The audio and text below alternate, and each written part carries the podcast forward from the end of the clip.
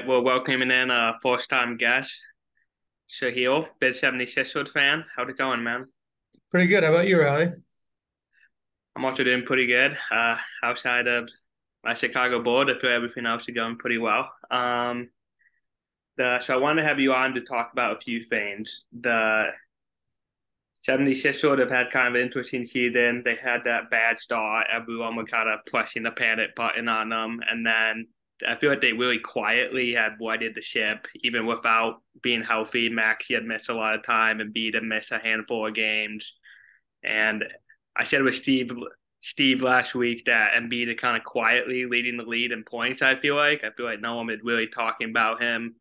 I don't know if you're a hoop collective guy, but when was complaining about how low he was in the bomb temp MVP straw poll, so, what kind of your take on Embiid and the 76ers so far this year? Yeah, I think I'll start with with the MVP straw poll because I saw that saw that too. Uh, I believe he was tenth in the straw poll. Um, I think at this point, Embiid has missed too many games to be considered a real MVP candidate.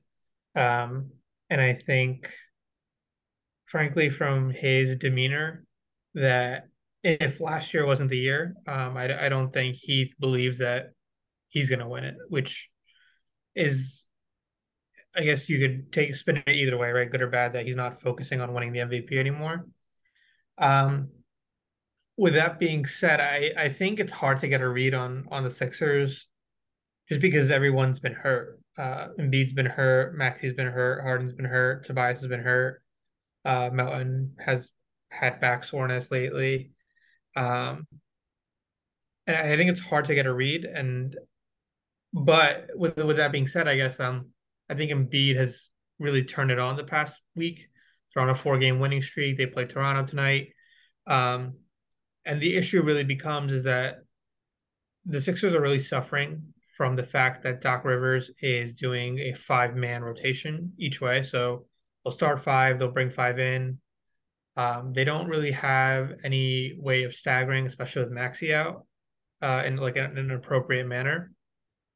And the issue is that Embiid is so good that every time you the, hot seat kind of turns up on Doc and he's on the verge of getting fired, or maybe eh, at least some push for Sam Cassell or David Joerger or whoever to kind of take a lead there. Embiid drops 50 and they win a game.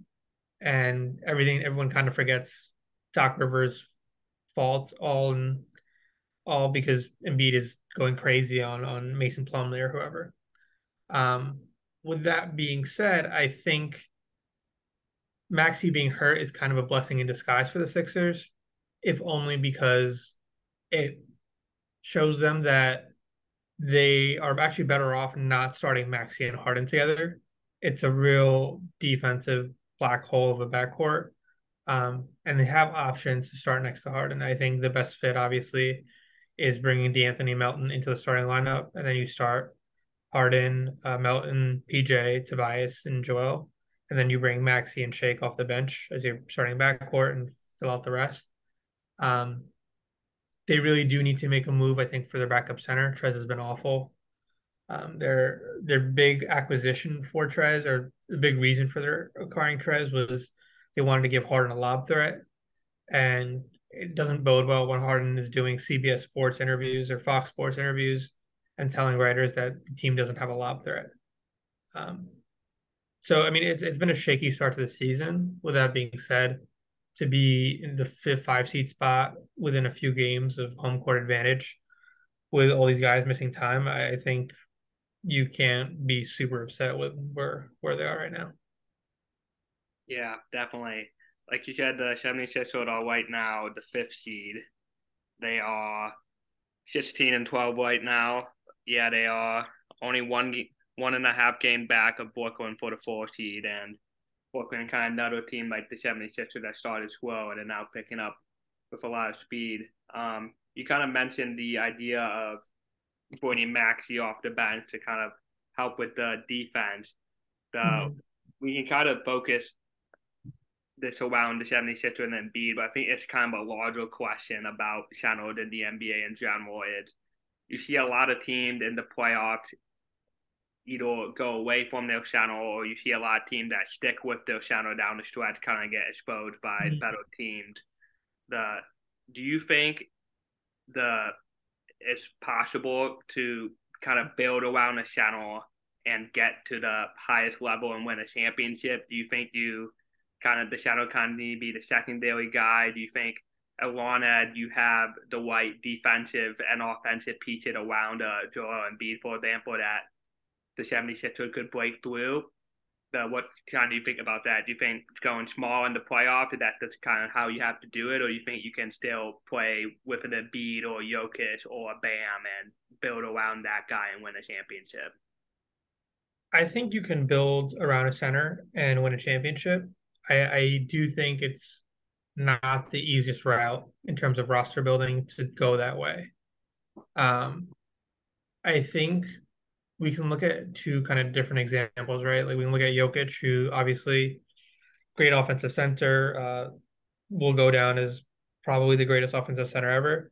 Um, but his defense is lacking, so then you struggle on the defensive end because at the root of it, your center is your most important defensive position in in this in the inner lineup, right? Um, regardless of if they're a stretch five or or, or a rim rim or post five, um, they are kind of the key to defense because you're expecting them to provide um, shot blocking and making things difficult at the rim. And if your center can't do that, it's kind of you either have to have plus defenders up and down the lineup to make up for it, or uh, you need to be able to kind of scheme around it, maybe play a lot of zone.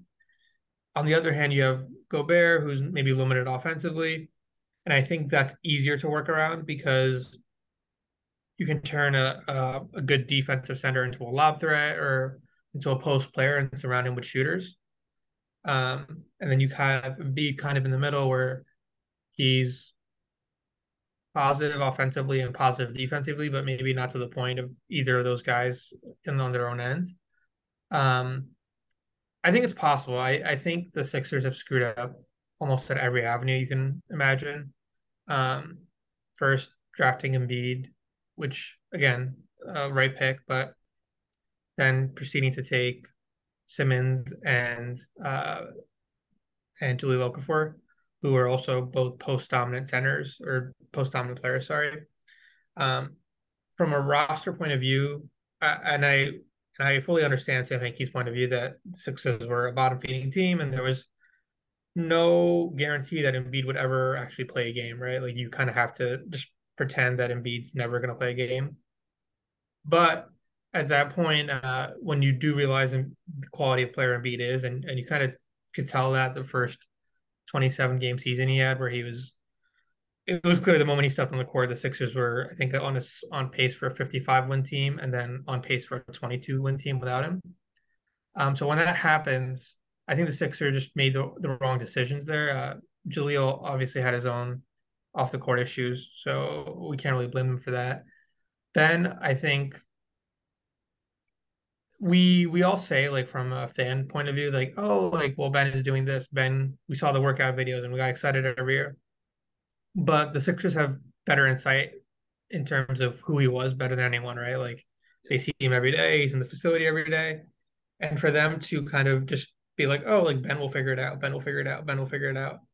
Is a just negligent from a, a franchise building point of view, and then also just negligent in terms of you have an MVP caliber player, and you're kind of force feeding him a guy who doesn't fit. Um, in terms of how else I screwed up, like the Jimmy Butler trade was obviously a mistake. Choosing Ben over Jimmy was a mistake. Um, trading for Tobias Harris was probably a mistake in, in terms of like the cost they paid for him and then handing out a max contract so they didn't lose both Jimmy and Tobias was also a mistake.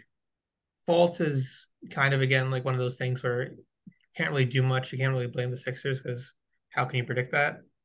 Yeah. Um, but I, I think it's possible. I think there's no way to build around a center without a, at least a maybe not like a top 10 guy, but you need at least a top 25 perimeter guy on the team.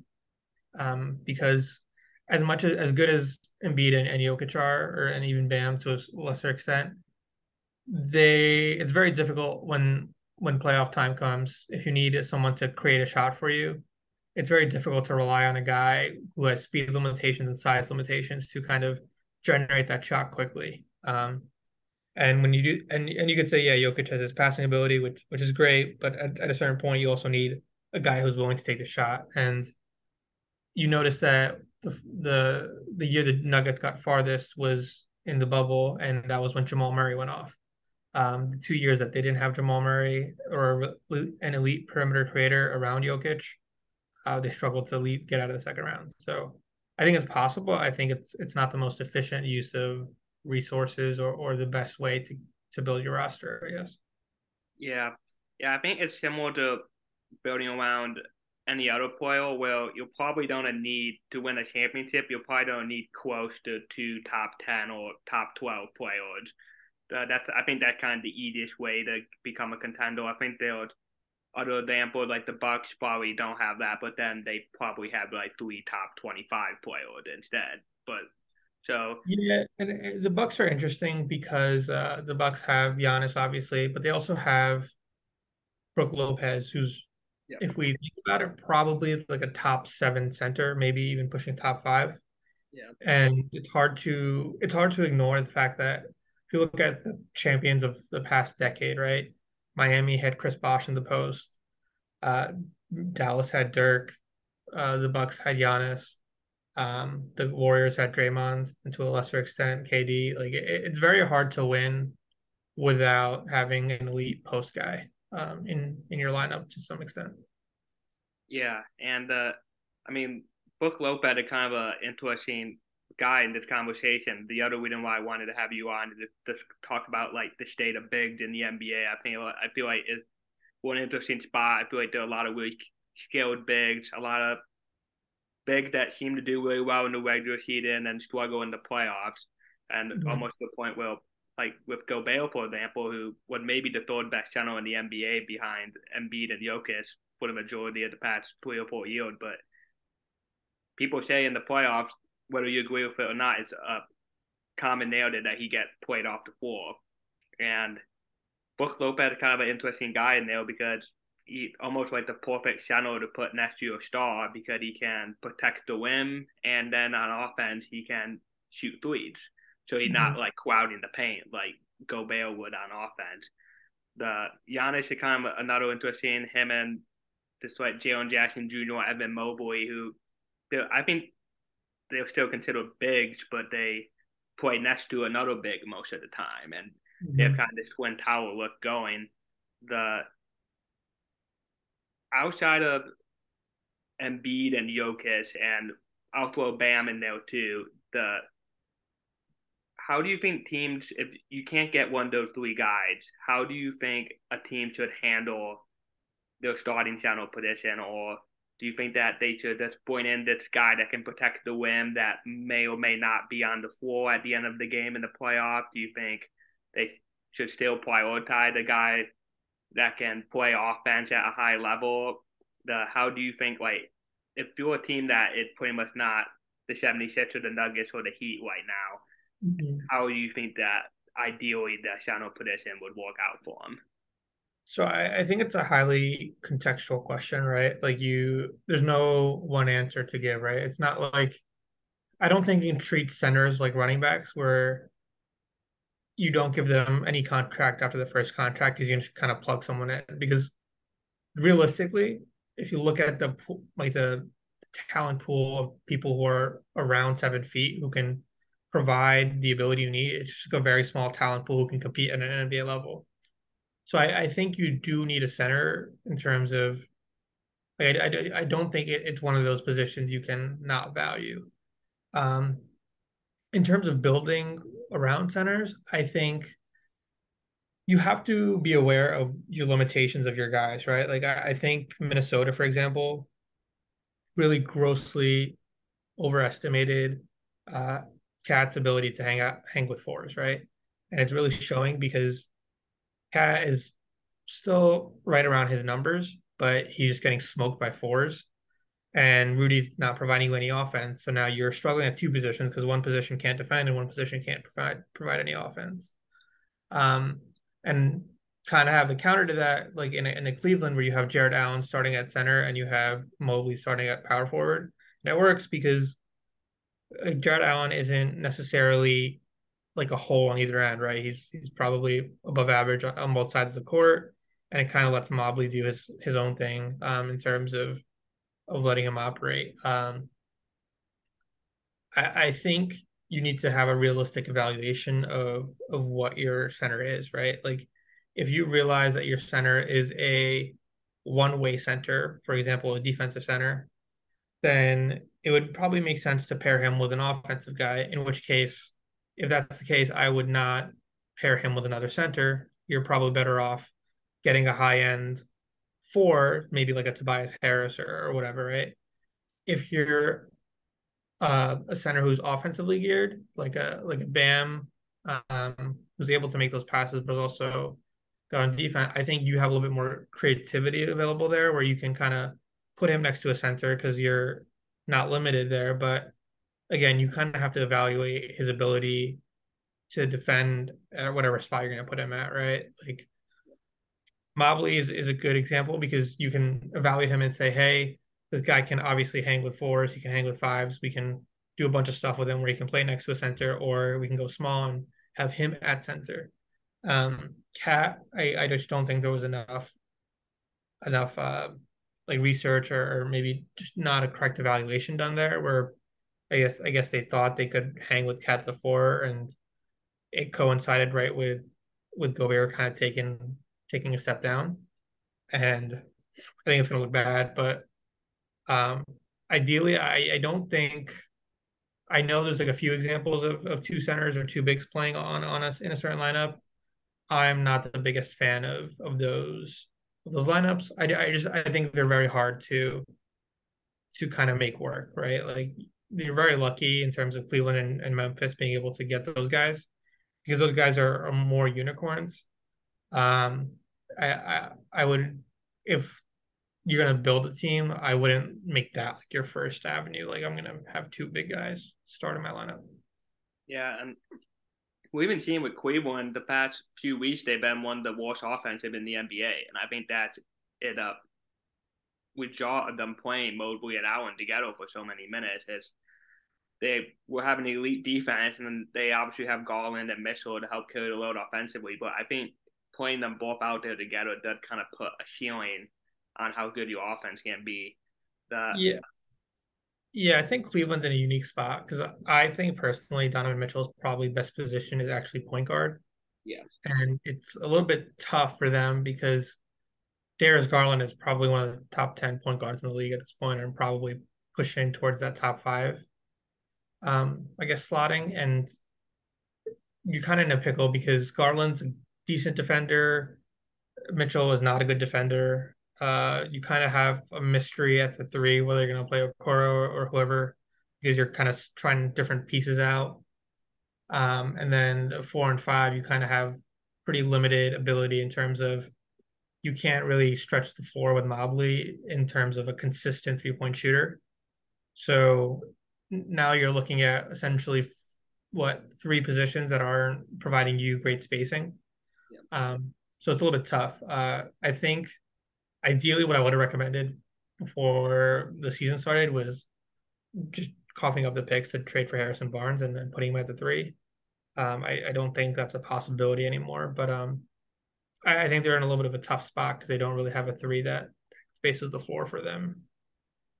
Yeah, yeah, the, I agree with you. I always thought Mitchell best position point guard. I actually would, in Utah's situation, I actually I feel like people are saying that they tried everything. I actually would have liked to see a year where they put Mitchell at point guard, kept Gobert at center, and move Mike Conley and try to get a wing for him and play Mitchell essentially three wing players, maybe a power forward, and then Gobert at center. I think what it all come back that come back to is I think you need versatility on defense in the playoffs. I think mm-hmm. you need to be able to run different schemes. I think you're gonna play a matchup where the best way to defend them is to switch, and you don't play. You probably don't have a matchup where the best way to defend them is by playing at the level of the screen or by dropping. The, so I think you kind of, I this is really kind of interesting with me with Jokic and Embiid is the. Do you think that those guys, and I know that you have strong opinions on both Jokic and Embiid, but do you think that you can? Do you think that's not true? Do you think you can play at the level of the screen and drop and win a championship playing that level of defense? Do you think at some point you are you do have to switch? And do you think Embiid? I'm going to use Embiid mostly. That um, do you think Embiid could play an entire series where they are switching everything? You know, or do you think that they don't need to do that to win a championship? Um, so I guess there's there's two questions there, right? Um, do I think a team can win switching one to five at, at a center position? I don't think so. I think you can switch in stretches. I don't think it's a feasible defensive pattern if you're putting out a big center there, right? Like it works for Draymond because Draymond's only like six eight, six nine, and that's probably a generous a height for him. Um, but I think when you're putting out like big lumbering centers like Embiid and Jokic, as good as they are, it, it's very hard for you to keep up to us with a Steph Curry. And I think Embiid probably fares better on a switch than than Jokic would. Um, but even I even I think uh, this week he's talked about how he prefers to play drop, and that he likes to play quarterback of the defense more, where he can kind of tell like if he sees a switch coming, he can kind of coordinate like tell James, hey, James, you need to switch with Max here or whatever. Um, and I, I think it's evident, like that's evident. Like if you look at both of those guys, right? Like last year, uh, when they started switching everything, um, Embiid had a pretty tough time in the in the Toronto series before he got hurt with switching because Toronto was putting out five, six, six to six, eight guys who are all like really fast and, and he was getting at one point he was switching on to OG and then he was switching on to Precious and it's, it's hard to keep up. And Jokic just has the the the trouble of he plays in in a conference where the the elite teams are are backcourt driven, right? You have Booker and Phoenix and and I guess CP3 in Phoenix, what, however you feel about that guy. Um, you have Steph and, and Poole or Clay or whoever in, in Golden State. Um, to a certain extent, it, if you switch on to Russ uh, for Jokic, like that's that's an issue because even though Russ can't shoot, he's still he's like kind of killing you on the speed end. Um, Luka, like a lot of the teams in the in the Western Conference are, are backcourt driven, so when you switch and you kind of give them a defensive advantage there, um, you're kind of feeding into them. So I I think you're probably not ideally suited for a switch in, in a playoff series. With that being said, I think you can win. I, I don't think I think NBA works in in uh, imitation, right? Like we see Golden State win four or go to five uh, finals, and you try to imitate the way they're structured. And I think we've gotten to a point where uh, we are underrating underrating how good Draymond is defensively. I think people look at Draymond and are like, oh, like, well, he's Mr. Triple Single. Like Draymond at the end of the day is still either one of the greatest or the greatest defender from for his size at, the in a, in a for a post player. Um, with that being said, if you're going to play drop, you can't be running out raw lineups like the Sixers and, the Nuggets are doing. I think like I, am looking at lineup statistics right now, and when you have uh, both uh, Harden and Maxey in the lineup, you're looking at a net rating of 5.2. When you take out uh, Maxey and you put in Melton, you're looking at a net rating of 16.4. And when you take out Harden and you put in Maxey, you're looking at a net rating of 34.7. So, like, it's clear that when you have these weak links in your lineups defensively and you're playing drop, becomes incredibly hard because if your guards aren't able to switch or, or even your three and four aren't able to switch, becomes harder. Um, you could say the same thing for Denver. Denver obviously has Aaron Gordon, who's a plus defender, but other than that, is is anyone in that lineup really putting in really above average defense? I've seen Jamal Murray a couple times since post injury, but he still doesn't seem like he still like seems like he's getting his legs underneath him, which I fully expect, and maybe he will be back to a plus or at least an above average defender. But it's hard to kind of have Jokic back there, who's not like not the best defender, and then kind of have a turnstile in a PJ. Uh, you have Caldwell Pope and you have Aaron Gordon, but it's not it's not the ideal lineup for for a guy who's who's lacking there. Um, it I think it's it's it's possible to to to win with drop. I think you just have to make sure your lineup is is suited to kind of make up for drop protection.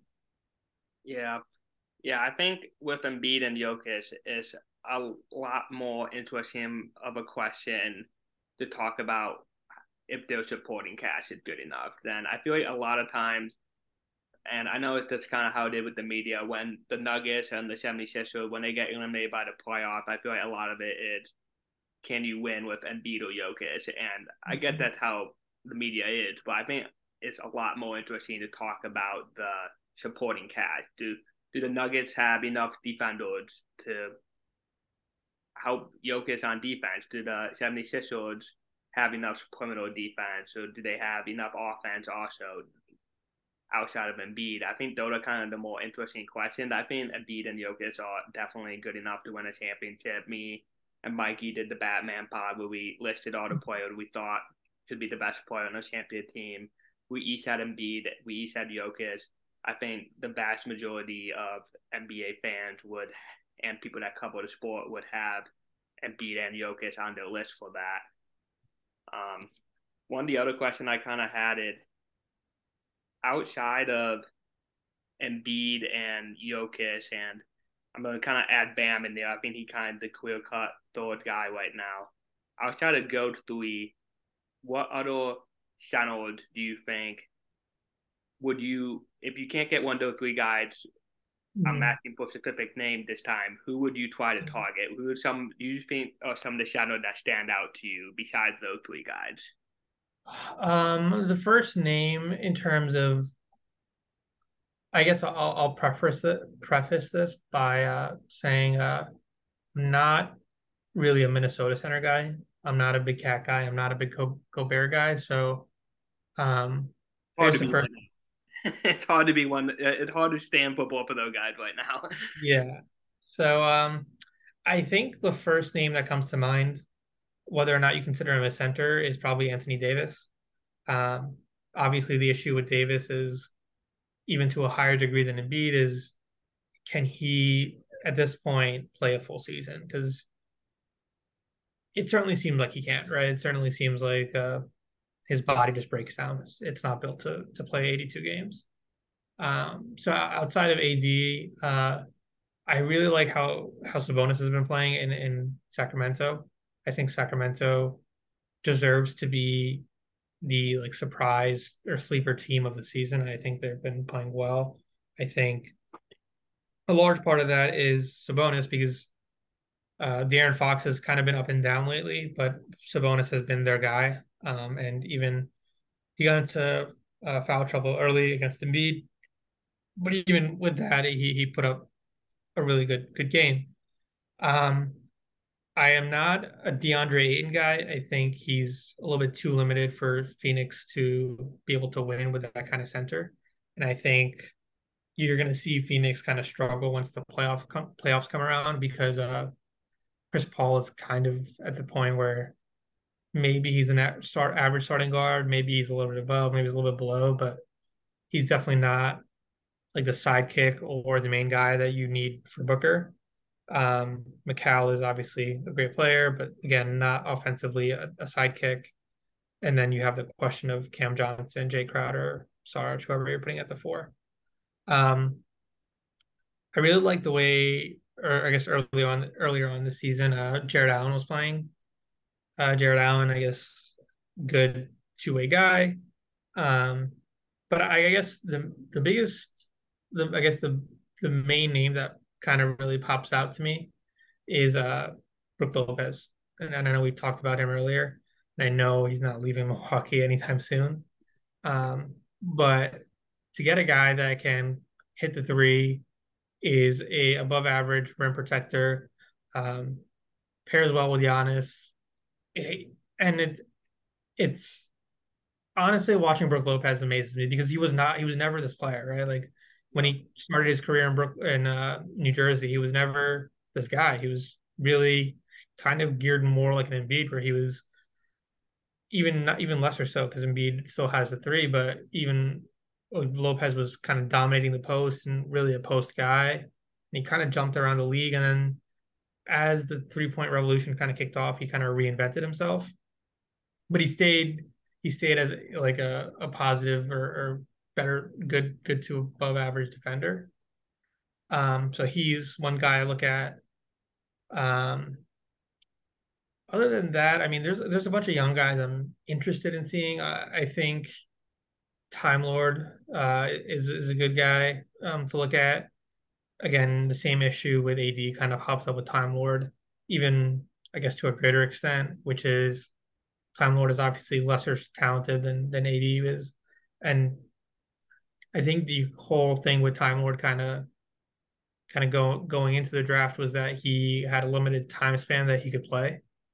And I think with the injuries that have already happened, I think you kind of question will he be able to play out this contract? Will he be able to get a second or third contract, I guess? Um, so there's an issue there.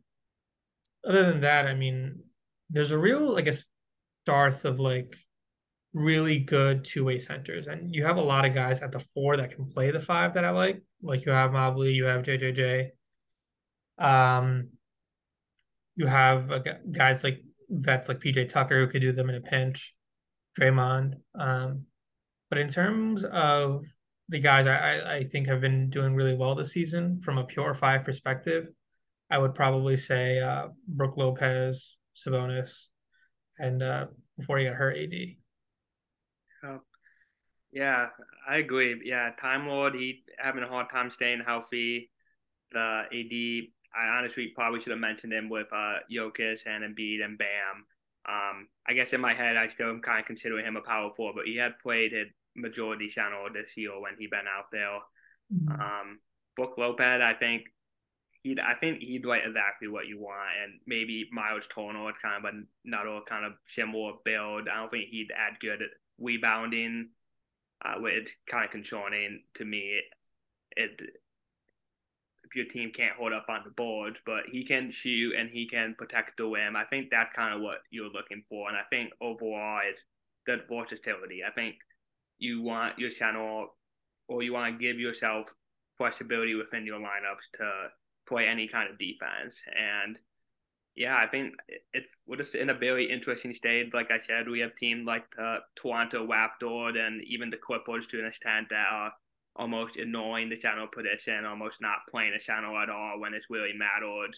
You have teams like the Board and the Timberwolves going after kind of an old school center at the very end, very, very, very end of their prime, and then they take a big step back and kind of totally mess up where those two teams were going and made both of those ways look really bad. But yeah, I mean, yeah, I, I think from a like a Toronto point of view, um, I think Toronto is probably the team I, I see as most likely making a trade.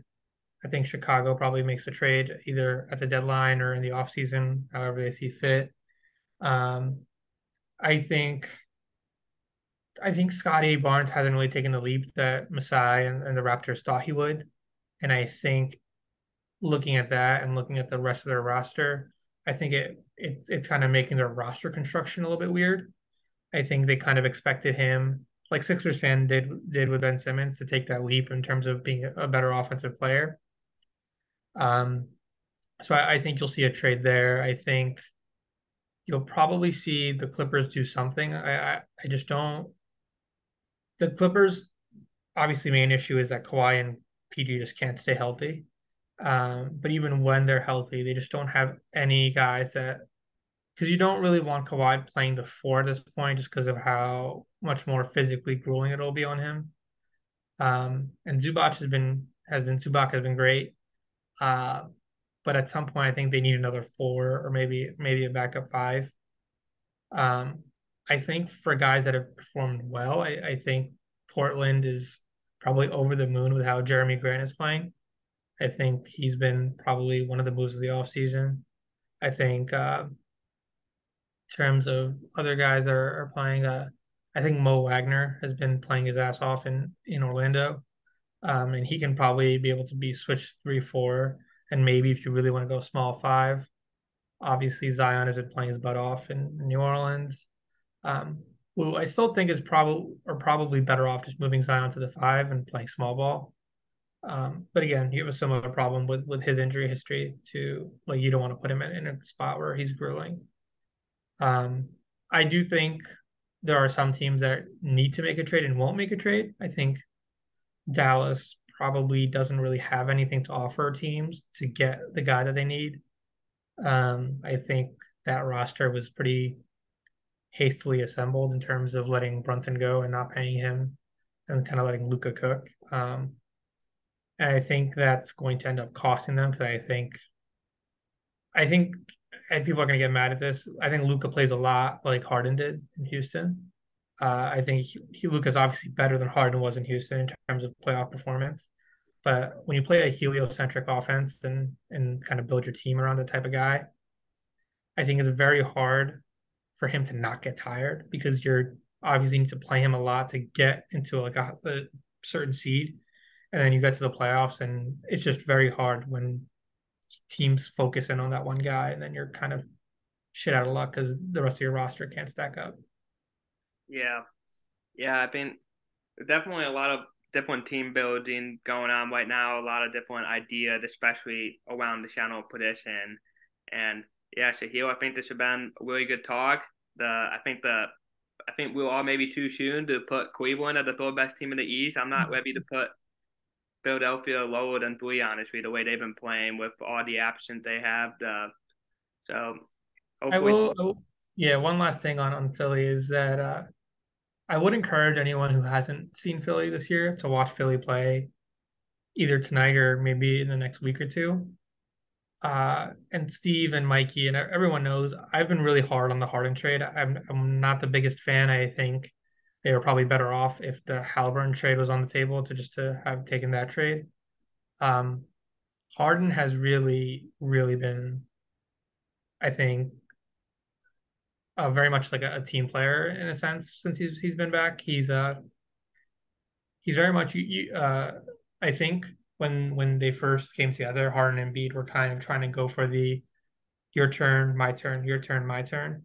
And I think Harden has kind of slowly realized like he just doesn't have it anymore. And I think he's realized that okay, like um maybe a top 30 player and Embiid at this point is probably a top five player, and I just need to defer to him as much as possible. So you'll see um a lot of a lot of adjustment from Harden's end um, in terms of how he plays. It's it's not a lot of at least the past week since he's been back with Embiid. It's a lot less of dribble, dribble, dribble, pass last second and, and shot. Um, he's been a lot of been doing like a lot of what I call YMCA tricks, where it's he's he knows he's not as fast anymore, so he's kind of using his body, um, his weight and his size to kind of bully other smaller point guards. Um, whether or not that lasts. Um, kind of you see Embiid adjusting with like taking more lobs and stuff like that. Whether or not that lasts with Maxey coming in and how they deal with Maxey coming back, who at this point I, I believe he's probably not coming back for the All Star game, so you have some time to figure it out. But um, I, I think that they'll be better than they were. Whether or not they're good enough to overcome the fact that they're playing two fours in the starting lineup next to Embiid, and PJ Tucker seems pretty washed at this point. Um, that's another issue, but they have been better lately. Yeah. So thanks, Sahil. The thank everyone for listening. It's been a good talk. Thanks, guys.